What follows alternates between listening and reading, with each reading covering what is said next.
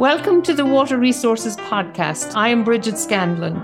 In this podcast, we discuss water challenges with leading experts. And I'm really pleased today to welcome Paul Bauman. Paul is a senior engineer at BGC Canada, but on the side, then he does a lot of humanitarian work, and that's going to be the topic of our podcast today.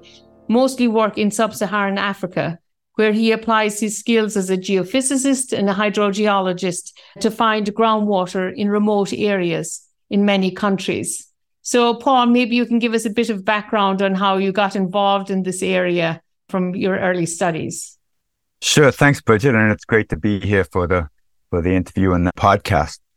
I, I started my education as in Princeton in New Jersey. I have a geological engineering degree, which is focused on, on groundwater. And then after I got out of university, graduated in 81, give you an idea of my age. I guess my main motivation for, for a job as a scientist was something, a little bit of excitement and get overseas. And the next five years I spent in Papua New Guinea and in Indonesian Borneo doing oil and gas exploration. I went back to grad school at, at the University of Waterloo, where I was able to combine my interest in geophysics and and groundwater. But I, I think it was that experience of living in Southeast Asia and remote locations, often working amongst very rural areas, very impoverished areas that kind of set the, the pace for me to continually pursue rural water development in, in less privileged parts of the world. So, so since 1990, I've been running a, a near surface geophysics group of about 20 geophysicists with all of our focus being on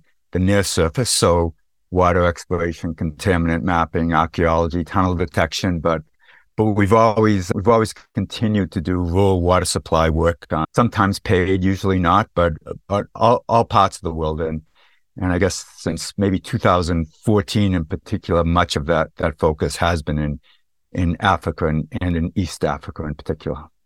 And it's interesting that this year the United Nations has focused on groundwater, and the mantra is making the invisible visible. And I think using geophysics, which you have applied in many areas, truly is an approach to making the invisible visible. Maybe you can talk a little bit about your work in the refugee camps early on from 2014 and Kakuma in, in Kenya and, and how that began. Sure, yeah. So even through the 90s, I've, I've done a lot of water supply and, and I guess I'd say remote parts of the world. For instance, I've done many projects in Yemen and, and Central America and in um, Aceh after the, the tsunami, post-tsunami reconstruction. But I'd never really been to a refugee camp until 2014, where, where I was asked to teach a, a course in, in introduction to groundwater, geophysics, water exploration, water quality in the Kakuma refugee camp in in northwestern Kenya. It's it's it's I think then it was the third largest refugee camp in the world. Today, I, I believe it's the largest camp in the world at about 270,000 270,000 persons. And I wasn't there to to make the improve the water situation or, to explore for water or because the, the camp, as are all refugee camps, essentially in the world, it was run by UN, UNHCR, the United Nations High Commission of Refugees, and I just assumed everything was under control and and people had what they needed and everything was fine. I was there, I was there to teach, and and the main uh, goal, overall goal of teaching refugees in a camp was was actually to create livelihood. So, for instance, if they were returning, being repatriated to a third party country, they would have a potential livelihood to fall back on through being re- repatriated to their own company, country. But even within the camp, people in these these camps live on on rations that are that are very meager, often less than fifteen hundred calories a day, sometimes less than twelve hundred. And of those, they calories of those food supplies, they often sell many of them for phone cards, for fuel for cooking. So often often even less. So so one of the few jobs refugees can do in a camp is work in the water and sanitation sector. And by teaching this course, it allowed these refugees to work in that sector, get some extra money that could help support them and their families. But anyways, while, while I was there, I, I certainly got a up close look at the water situation in this particular camp, the, the Kakuma camp. And what I saw were very clearly once once I, I got to experience camp life itself was that first there wasn't nearly enough water, and the water quality was not good. So to put a little more detail to that, typically UNHCR and most organizations they they have a target of 20 liters per person per day in a camp. And if you think of the average North American, we use well over 300 liters per day. So 20 liters per person per day for cleaning, washing, cooking, drinking in the middle of the desert in the heat of the day without air conditioning, um, without dwellings that we would we would consider adequate is is not sufficient. And the fact is, really, can they even meet these targets of 20 liters per day? During the time I was in the camp, the typically the targets they were able to reach between 12 and 18 liters per day. I've been to other camps where the yield per person per day is about as as low as six liters per day. So, so barely barely survival. And then in terms of quality, water quality, once I start, once I was able to look at some of the actual water water analyses at the camp, it was very clear to me that fluoride was a, a, a ubiquitous problem in in this particular camp. Not surprising because of where the camp is located in the east in the East Africa Rift Valley, and of course, of course, fluoride is, is is commonly associated with Rift Valley environments, alkali granites, fluoride dissolving minerals, and, and so forth. And fluoride's a problem elsewhere in the world. It's not just in this camp. But what makes it unusual in a camp, of course, or not unusual, but particularly say nefarious in a camp, is that you don't have a choice of other water sources. You're drinking water, and, and that's it. And the, and fluoride, the concentration, of course, is important, but what's more important is is the actual total consumption. In a hot environment, of course, you're, you're drinking more water. And if you're not drinking water, perhaps the only other fluid you might be drinking is tea, which further concentrates on fluoride. Versus us, we have filtered water, we have Coca Cola, we have orange juice, we have a number of different sources of consumption every day. And here in Canada and most of the world, I, I think, except for the United States, really, most of the world, fluoride guidelines regulate fluoride to one and a half milligrams per liter. In the States, I believe it's four. But yeah, and, and above one and a half, from one, once you start to get above three, you start to get in the, uh, the realm of dental fluorosis. So once you approach six, seven, eight milligrams per liter, you start to get into the realm of skeletal fluorosis. So in, the, in this particular camp, from the 12 wells that was supplying the camp while I was there, every well had had fluoride concentrations at above or way above WHO Kenyan Canadian guideline of one and a half milligrams per liter. And and dental fluorosis was obvious. You could just simply look at people's teeth and you could see brown brown dis- discoloration, for instance. Right. And and so then you taught for a couple of years, 2014 and 15, and then you had an opportunity then to try to help develop groundwater resources, or you were working with some people on some of the existing wells, and then you thought you could contribute uh, to improve uh, the situation. So those 12 wells were mostly in the volcanics, and so they were getting fluoride from the volcanics. And so then maybe you can describe how you got started using geophysical tools then to try to identify different types of geology that would avoid some of that fluoride. Yeah, issue. that's right. So, so yeah, so I, I, I taught this short course in 2014 and again in 2015 in the camp. And, and, and again, initially I, I wasn't there to, I hadn't even considered doing a water exploration, water supply program but through the course of being in the camp, and particularly there was one event, there was a, a massive flood that that damaged some of the wells, some of the water lines that impacted some of the some of the wells, and I happened to be a, a hydrogeologist in this camp, and and UNHCR called up from from Nairobi and asked if I could um, do some well sampling and some well monitoring, and, and it was through that that I, I got a chance to see up close the situation with the with the flow rates that are recorded with every well with with the water chemistry. And I realized again, not enough water and the water quality was not good. And I thought, well, I can do better.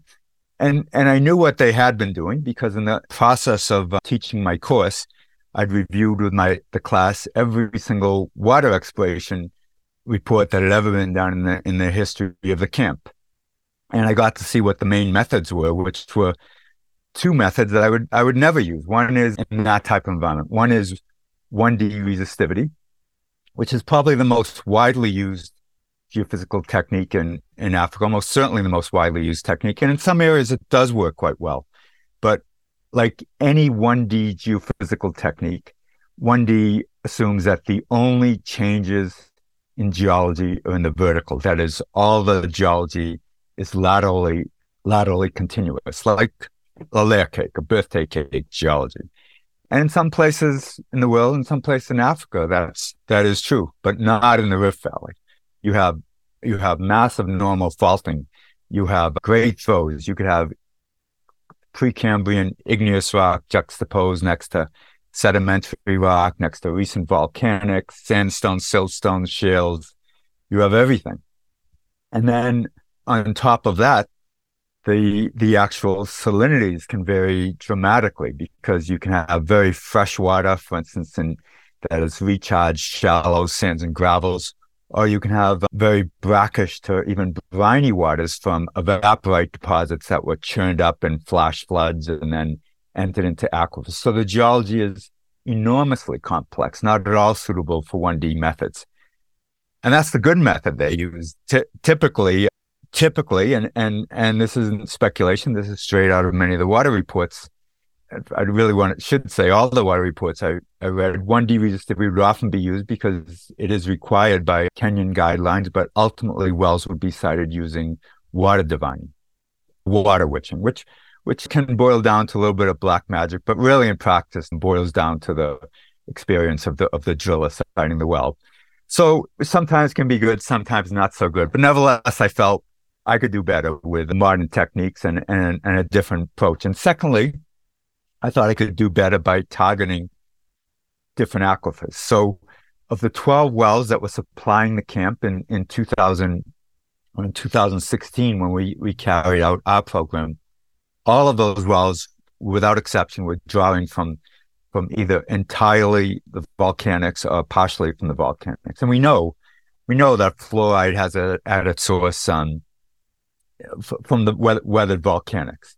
The flows of the well, some were pretty good, some were, were variable, but I was also hoping that it could improve on on quantity as as well. So in 2016, after being there in 2014, 2015, I I, I got a, a grant from Geoscientists Without Without Borders, and and and and I, I, typically I wouldn't say what the value is, but I, but I'm going to say it now because in retrospect, it was such a microscopic amount of money to to accomplish what we did. It was fifty thousand dollars, and so for fifty thousand dollars in 2016, five of my my colleagues and and a mountain of geophysical equipment, we came to the Kakuma ref, refugee camp, and we organized two crews from the refugees that I've been training in 2014 and, and 15. And we, we used some of that cash to, to pay them to the maximum amount that we could by allowable UNHCR stipends, and we mounted an exploration program. We used two methods, seismic refraction and 2D resistivity. And our, and our goal here was not to look for what everyone else had been looking for, these weathered volcanics. Our goal was to look for a different type of aquifer, shallow alluvial channels. We, we knew the camp, I mean, if you've been to the camp, you know the camp is constructed between two large, what they call lagas in Turkana, ephemeral riverbeds. So Wadi and Arabic, Arroyo, if you're in the U.S. Southwest. And we know these lagas, they periodically flash flood and they'll flow for, for several days. And when they flood, we also knew that they would recharge. Well, we knew they recharged the volcanics because UNHCR did have some water level monitoring systems in their 12, in their 12 water wells. So we figured if, well, if if they were if the if the volcanics get recharged, then certainly deep, thick, superficial sands and gravels will also recharge if we could find them. So so we designed an exploration program to hunt out deep sand and gravel paleo channels connected to these uh, large lagas. And how how do we how do we do that? Well, seismic refraction, of course, simply measures gives you a, a cross section of the of the geology of the subsurface. And pretty much wherever you are in the world, overburdened materials, unconsolidated materials, a slow velocity, rock is fast. So So that's easy. Mapping out the top of rock. And if we know the, the top of rock, that is the depth to the depth to basement, then we can very quickly map out where the thickest sand and gravel channels are, uh, or at least the thickest overburden. We don't know where the sand and gravel. And then we use 2D resistivity over these channels to determine if they're conductive. And if they're conductive, they're either saline or clay or saline clays, or if they're resistive, which would mean they're sands and gravels and sat- water saturated sands and gravel. And so, so that was the idea: find the channels with seismic refraction, and then determine whether those channels were saline and clay filled, or freshwater and sand, sand and gravel filled. So, based on that program, um, which we did in January 2016, UNHCR followed with with three wells, and those wells were three of the most productive wells ever drilled in the history of the camp.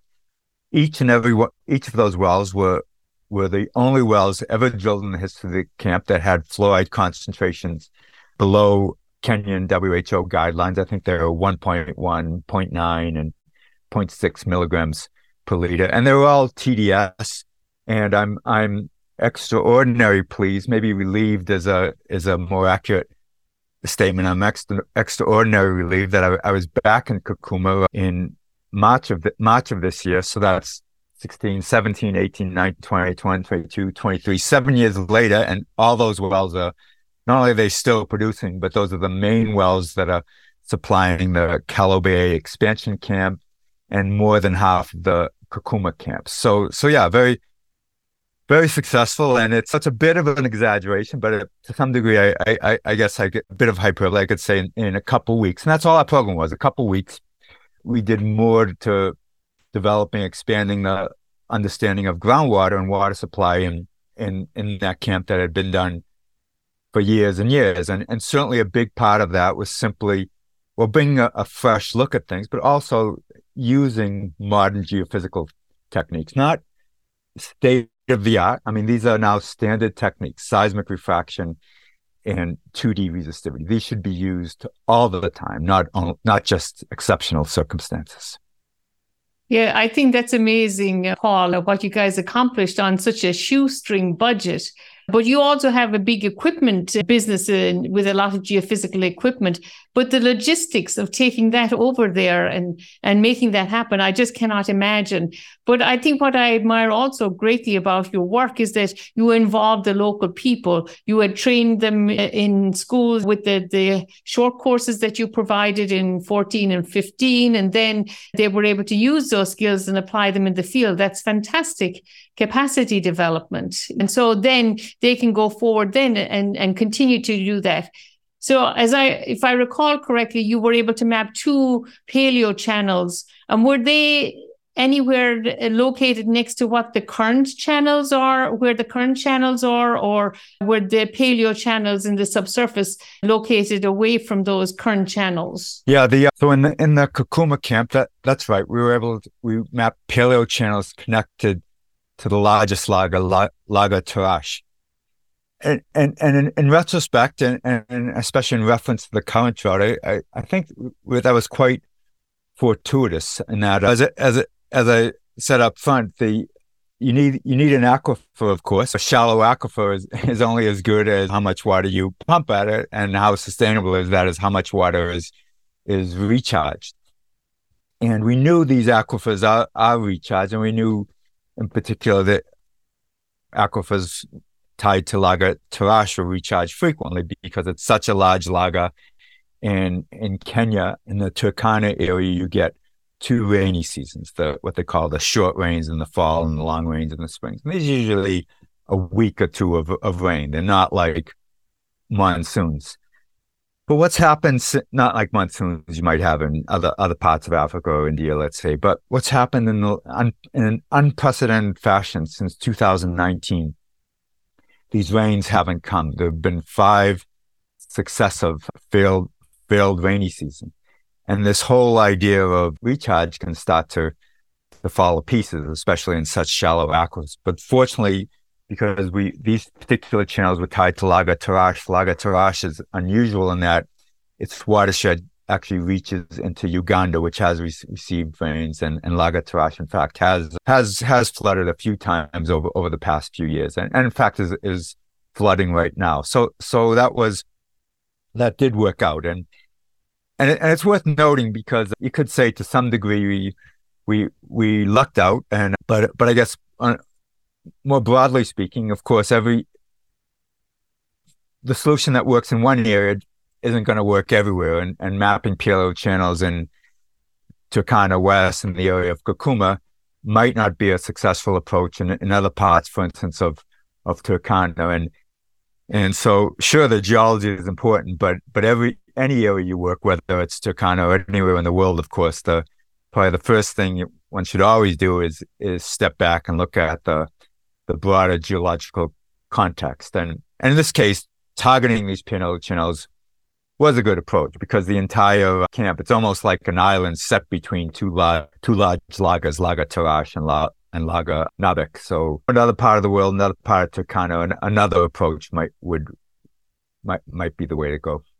And and were you there when all the, the wells were drilled? How many wells were drilled in total at that camp? And was, was that funded by UNHCR or I know you had some minor funding to to get going, but then did all, did the communities drill the remaining wells, or were you involved in all of those initial wells? Yeah, in in Turkana and Kakuma, we were there in in January, and then UNHCR in cooperation with University of Neuchâtel, they provide some geological expertise. They in I believe in April and May they they drilled what what became known as as boreholes 13, 14, and and 15.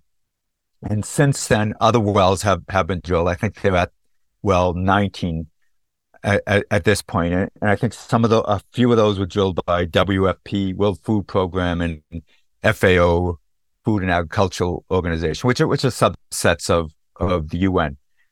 And again, this was part of my, my education going to one of these camps. So we hear about refugee, refugee camps all over the world, but the reality is for the for the most part, with very few exceptions, all of these camps are, are under the UN UN auspices, UN essentially UNHCR, United Nations High Commission of of Refugees. Some are, have shared control with, say, UNICEF or IOM, International Organization of Migration, which are also UN organizations. But essentially, the UN is responsible for these refugees. So they're responsible for food, education, security, um, protection and, and, and water, of course, water and sanitation.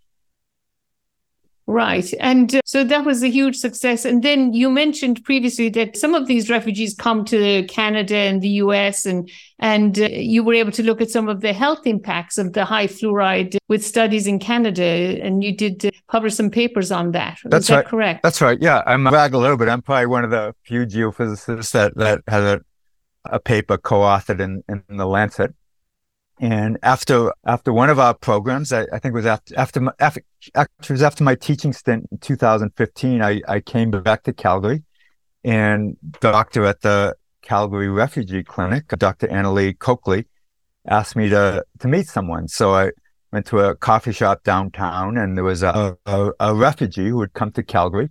His name was Muhammad, and he was introduced to me as a, a, a man that was 45 years old and he had the skeletal structure of a of a 90 year old person. He could barely stand up on his own. He was on crutches. He was in a great deal of pain, very stiff. And they they had suspected the refugee clinic had suspected that he had fluorosis, but but they did what is the typical test, the urine test, and his fluoride level they they were typical of of anybody that lives in a in a in a city that that is fluoridated that is drinking fluoridated water. But that was already a bit of a tip off because at that point, Calgary had, had the city council had voted to stop fluoridating. So that, that didn't quite make sense. But nevertheless, his, his fluoride levels from his urine were much less than someone that was suffering from fluorosis. I, as I recall, the clinic had contacted the CDC, the Center for Disease Control in Atlanta, and and they had responded that, in fact, they had looked at fluorosis in, in many refugees, many of the Kakuma refugees that had come to the States. And anyone who's seen the the the movie What is the What, the Hollywood movie would, know a little bit about that, that that they had tested them for fluorosis and and none of them had it.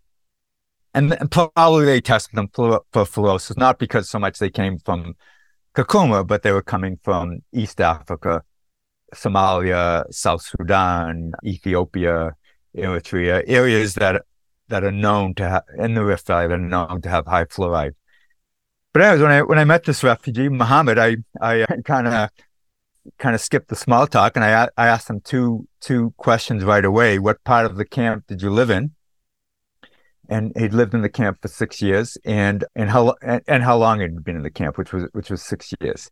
And he had lived in in a section of Kakuma too. The camp's divided into one, two, three, four, and then t- into zones and blocks. And I knew from immediately from the reticulation maps from the water systems that he had been drinking from well five and only well five, which is the well that had and has for many years had the highest fluoride concentrations, sometimes approaching 10 milligrams per liter. So in my mind, there was no doubt that he had had fluorosis, not having, nevertheless, not having any medical background. But but the Calgary, Alberta Health and the refugee clinic, they they essentially be- believed me, and they went on to do a battery of tests. They literally spent a million dollars on on the, on this one patient doing all kinds of tracer tests and bone biopsies and and and NMR surveys and 3D imaging of a skeleton and so forth.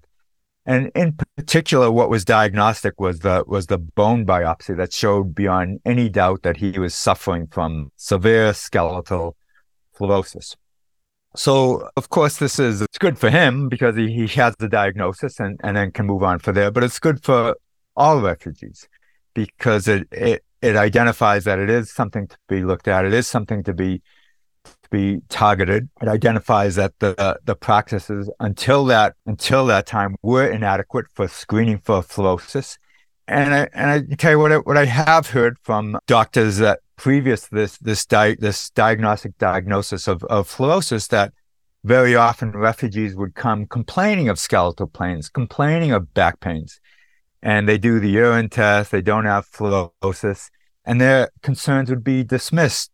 Oh, you're a refugee, you're suffering from traumatic stress, you're suffering from PTSD from that civil war in South Sudan or that famine in Somalia, political violence in Burundi, and they would say, "No, my back hurts," and and they would not be believed, and and so this has given doctors essentially all across the world, certainly in North America, better tools to diagnose fluorosis and better understanding of the prevalence of fluorosis in, well, certainly in the refugee community from Kakuma, but I'd say more broadly, refugees from East Africa. Right. And so you worked in Kakuma early on. And when you went back recently, I got the impression that you were working with the communities around the refugee camp because sometimes I've heard from NGOs that the communities around these refugee camps have worse situations in terms of water and food than actually the refugee camps.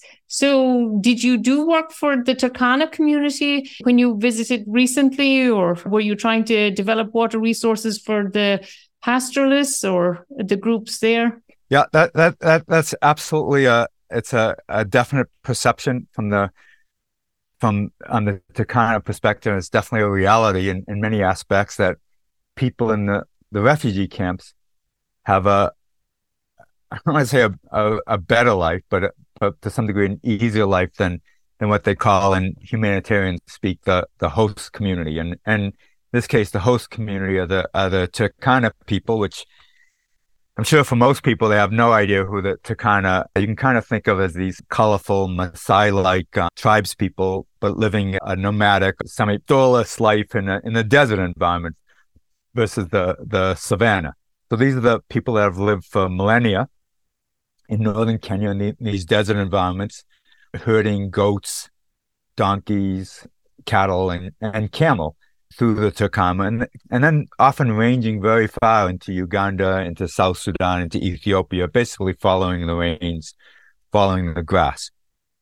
And the last, again, the last few years has been particularly hard. It's been hard on the refugees. It's they're they're living on a limited amount of water, very limited food rations, and then all the problems of just being a refugee in a in a foreign country. But it's just as difficult for the Turkana. They they they aren't having water trucked into them. They don't have education. They don't, they don't have similar education services provided to them that UN is obligated provide in the camp. They don't have the medical services that the UN provides in the in the camp and and so forth. And they benefit very little from the camp being on on essentially their their tribal land. So uh, partly as compensation to this, many of the NGOs do try to provide some services to the to the Turkana. So, for instance, in the training course that I was putting on, about 30 to 40% of the students were Turkana people. And, and in fact, they were able to benefit dramatically from this because some of the Turkana from the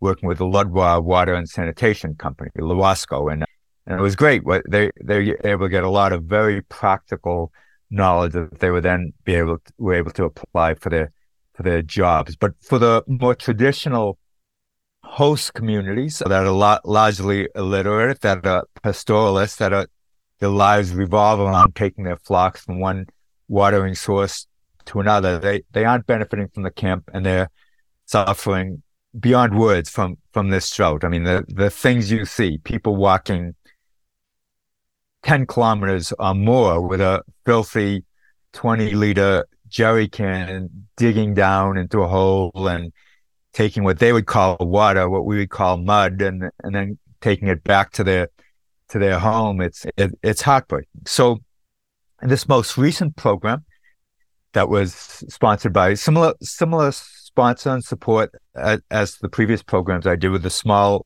Israeli NGO called IsraAID, as well as UMCOR, the United Methodist Council of Relief. This particular program was targeting water sources for the host community, for the Turkana hamlets, say within 15, 15 to 20 kilometers of, of, of, of the refugee camp.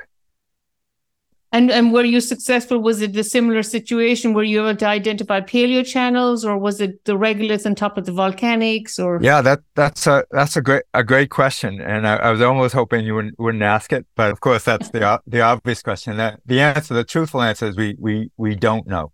I mean, we were we were targeting we were targeting anything that might be a good aquifer. So yes, we were targeting paleo channels, we were targeting faults, and, we did have some great success mapping some spectacular faults near another Turkana hamlet in 2016. It hasn't been drilled yet, but we think we have a, a, a great target there. There's sandstone units, there's there's fractured rock rock units. There's a variety of different units that we were were targeting. We just completed the reporting by Kenyan law, a drilling tender can't go out until there's been a, a report. So we finished the work in early March. We just completed the report. The report's going out now. We've sited two wells. We're hoping they'll be positive, but but we really don't know. And I say to some degree, I'm usually I have a pretty good idea, pretty much wherever we go in the world, but but we're really suffering from a significant degree of uncertainty here, largely for two reasons. The geology is just simply so complex. As, as I said, you have uh, every lithology you can imagine from, from, you could be standing uh, and beneath you, beneath a floodplain, there could be Precambrian granites, there could be Cretaceous sandstone, there could be recent volcanics. And then you have all kinds of faulting. And then, and then you could, and then even when you do find water, it could be anything from brine to, to uh, meteoric water. That's one problem. And then, then the other problem, which is which of course we only we can blame nature on the first problem, but we only have ourselves to blame on the on the second problem. There's, there's just really no background information of of any value. There's no decent geological maps. There's no water well database. I, I was out in some areas with one of the Turkana experts from the Water Authority who supposedly knows more about the geology of the area than anyone. And we were standing in a, a plain, a basin between two small mountain ranges. And I, I asked, and I showed him our ge- geophysical sections, and and we knew we were on top of rock because we had very fast seismic velocities, and but we had no idea whether we were on volcanics or sandstone or crystalline basement. I, I asked him to speculate, give me your wildest guess, and he he couldn't. There's just no information, and and I say that's our, our fault because there should be information. Many dry holes have, have been drilled many, many, and many NGOs have worked there, government has worked there, church organizations, freelancers from all over the world have come to save the world and, and bring a rig and, and stuck holes in the in the ground here and there. And yet and yet you can't get any information. When I say any, not not I never saw a single lithology log. And so people it's difficult to without any types of ground tr- truthing, it's difficult to make confident interpretations. And certainly and, and it's often difficult even just to repeat, not to repeat mistakes that, that have already been done. So again, we use 2D resistivity and seismic refraction, good good techniques for pretty much surefire finding of of paleo channels. But some of these hamlets were far away from any of the large lagas, so so we're looking for bedrock aquifers. Seismic's a great technique for finding faults and and resistivity can be pretty good if you have significant offsets. So we, have that. Resistivity is great for ru- ruling out some some targets. So, for instance, if the resistivity are really low, it could be saline. You don't want to dr- drill that. Could be shale. You don't want to drill that. But but you hit the sweet spot of resistivities of 50 to 100 ohm meters. It could be it could be a, an amazing sandstone aquifer, or it could be a, a terribly weathered volcanic aquifer that with all the fractures plugged up with clays and and you really just don't know to until you drill drill a hole. So again, we have a couple targets, and they'll be drilling those in the next month or so, and and we're hoping they'll obviously we're we're hoping they'll be successful, and and if they're not successful, we're we're certainly hoping the the information, as embarrassed as I will be, we're hoping the information we know the information will go public. We're hoping it will be included in government database that is being constructed now. And if it's success, yeah. and, uh, go ahead. Yeah. And I wonder, I mean, you mentioned there's a lot of NGOs and all sorts of groups out there drilling and doing all of this stuff, but some of them don't have geologists to help with that sort of thing. And then there are a lot of when they drill dry holes. I mean, that's that's great information also. But we never publicize our mistakes, or or they call them test holes or something. So and then they don't report them or or things like that. So we would really benefit from more information. And it seems like some groups they use colonial era maps that were developed in the 40s and 50s and have to rely on that. It seemed like there was a lot more geology done back then than there is now. But you have all these boreholes and you have them PVC cased. So you could just do downhole geophysics in many of these and get a lot more, uh, get a lot of information if there was an opportunity to do that. Yeah, that, yeah, you said a, a few things there, Bridget, that, that, that are very, very important. And, and you're right. Different organizations will come and they'll want, they'll, they'll get budgets to drill very expensive test holes, but, but a, a dry hole is, is certainly as good of uh, better than a test hole. Any geophysical program, of course, what do we do in geophysics? We try to identify some physical property that will distinguish an aquifer, the aquifer, what we're looking for from everything else, the host rock, the host material, freshwater, from saltwater, sandstones, from from weathered volcanics, and and so forth. And all over Africa, it's it's astounding. All over Africa, most water wells are PVC cased. So you can run you can run induction logs for electrical conductivity, electrical resistivity. You can run natural gamma logs to identify lithology to distinguish clays from from shales, and you run magnetic susceptibility logs to get a sense of how useful magnetic exploration would be. And that's something I, I, I, I being a geophysicist, I, I like see like looking at physical properties. It's like other people would. It's like another sense. It's like you have sight and sound and and taste geophysicists, we have resistivity and magnetic susceptibility and radioactivity. These are these are our our senses, and and it's how I I try to begin. I like to begin any exploration program. We did a, a massive water exploration program in Malawi in 1999, 2000, 2001, and and the first thing we did was we we pulled a lot of the pumps out, and we pulled we, we identified about 20 wells that weren't functioning. And they had long history of production. They had long history of production, but the well, the, the pumps themselves weren't functioning. So we pulled the pumps out.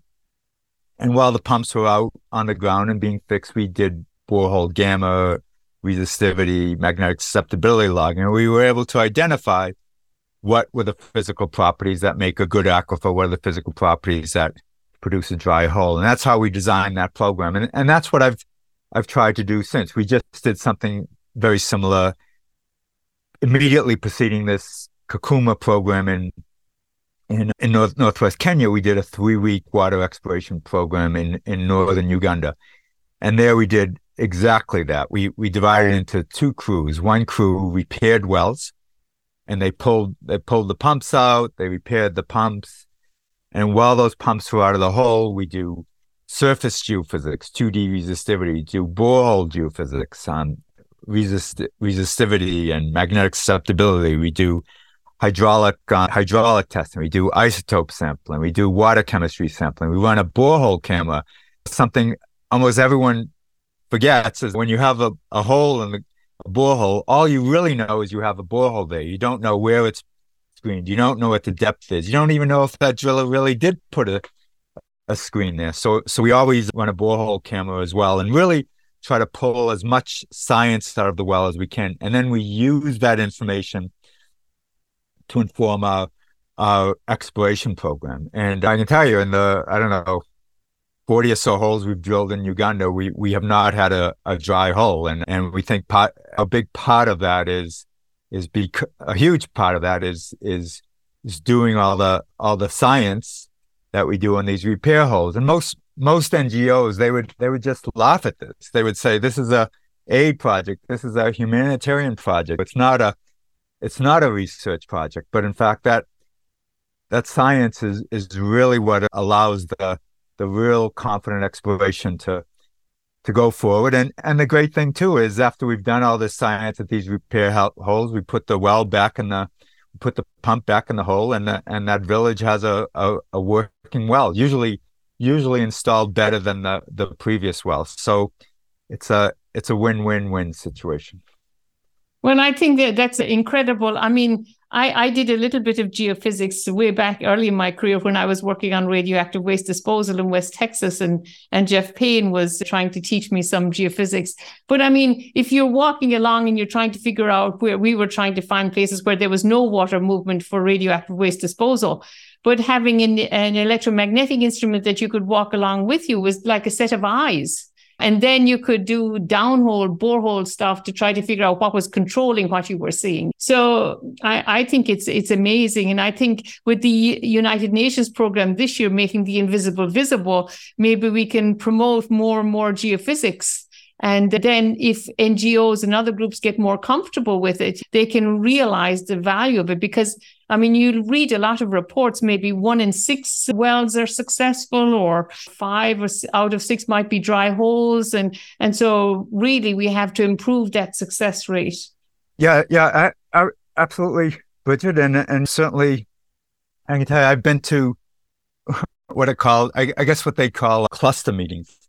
I, I've been to many of these in, in, in crisis situations, for instance, in Bangladesh after the Rohingya ethnic cleansing and in and in Aceh after the 2004 tsunami and so forth. And, and these cluster meetings, all the NGOs and, and UN workers and international aid agencies, they all gather from their various sectors. So, for instance, a WASH cluster, water and sanitation and hygiene, you'll have whatever 50, 60 people working in that sex sector in, in a room. And, and yeah, it's a fundamental problem in the humanitarian sector. I mean, not only do people working in WASH need to learn about geophysics, but but very often, and, and really the truth is most of the time, they, they simply do not have a, a strong professional background in hydrogeology in, in general. Most of the time, they come from a logistic background or a public health background.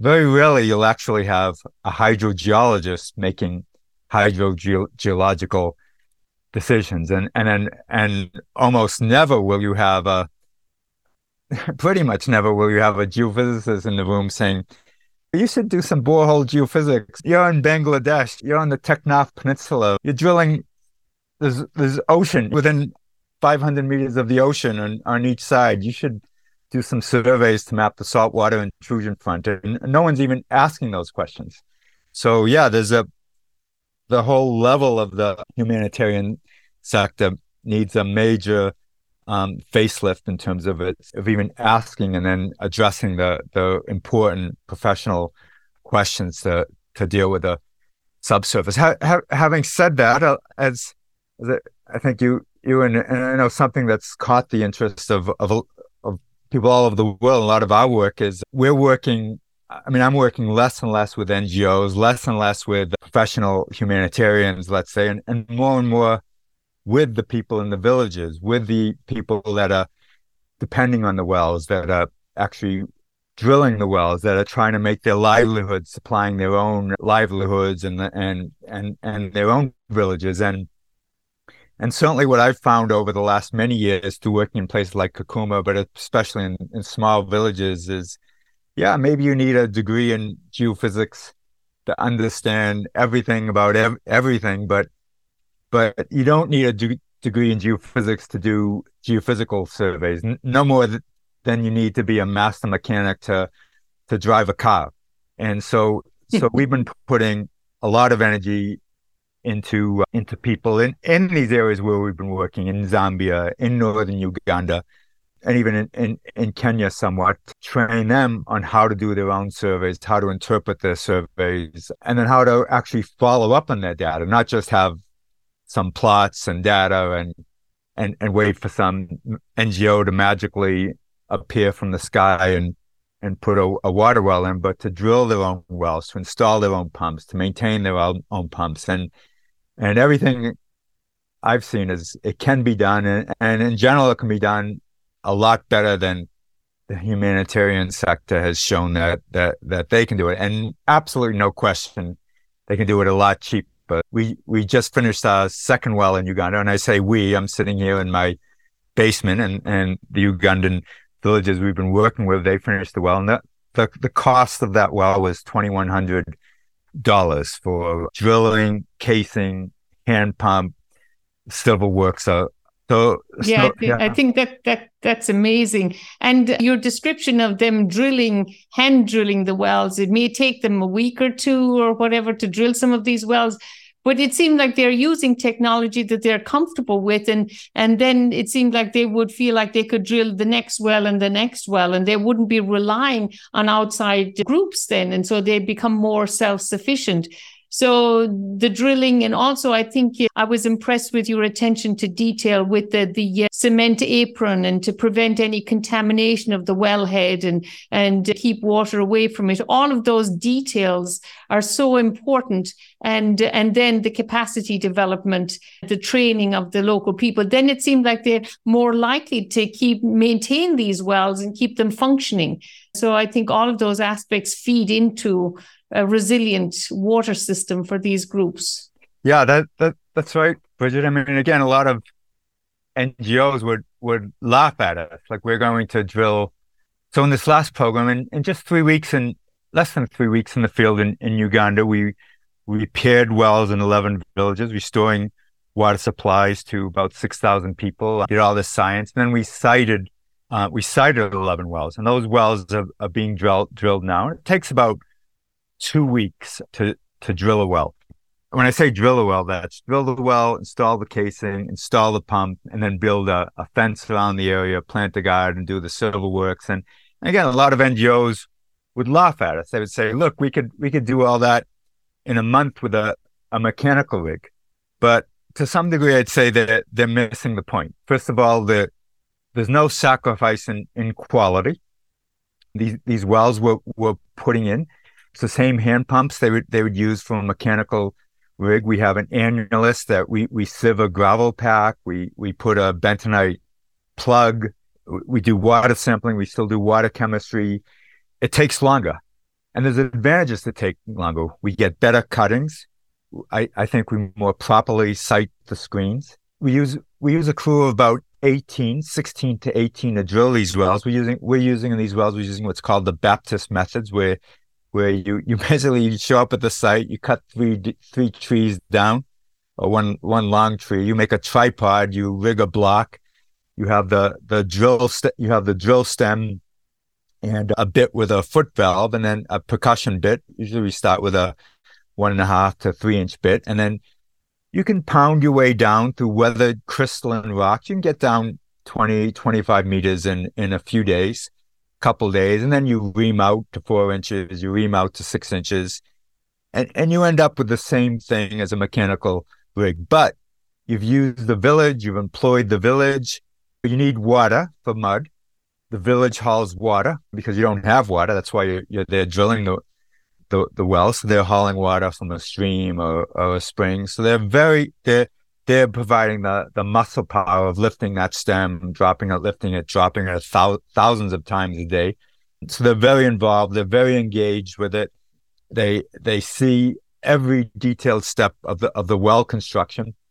They're working with our Ugandan trainees. To, they get to know them. Our Ugandan trainees are living in the village during that time. They're being fed. They're they're being housed. And when and if there's a problem down the road with the well, the villagers they'll better understand what the problem is. They'll know what the problem is. They'll better take care of the well. They'll better maintain the well. And they'll, without any question, they'll have this ownership of, of the well that, that simply is, is not there when an NGO or, or some other or church organization, some humanitarian organization comes in with their mechanical rig, rips the hold down in a few hours. A few engineers from the big city, from Kampala or Gulu, build the the civil works, and they they walk the uh, they walk away. There's there's no ownership. There's no understanding of maintenance, and and that's certainly one of the main reasons why wherever you go, not just in Uganda, wherever you go in Africa, you see. I, I would estimate one out of three wells is simply not not functioning and there's no there's no re- reason for that. They they should be functioning. People in the villages should be able to maintain their own their own water systems.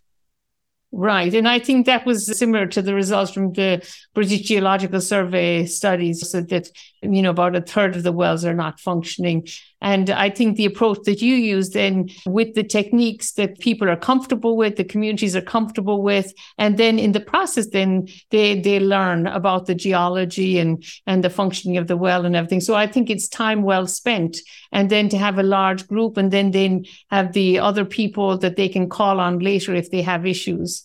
So I really appreciate your taking the time today. I'm a huge fan of your work, Paul. Our guest today is Paul Bauman from Calgary, who has been doing humanitarian work in many regions globally. But what we've discussed today was mostly in sub-Saharan Africa.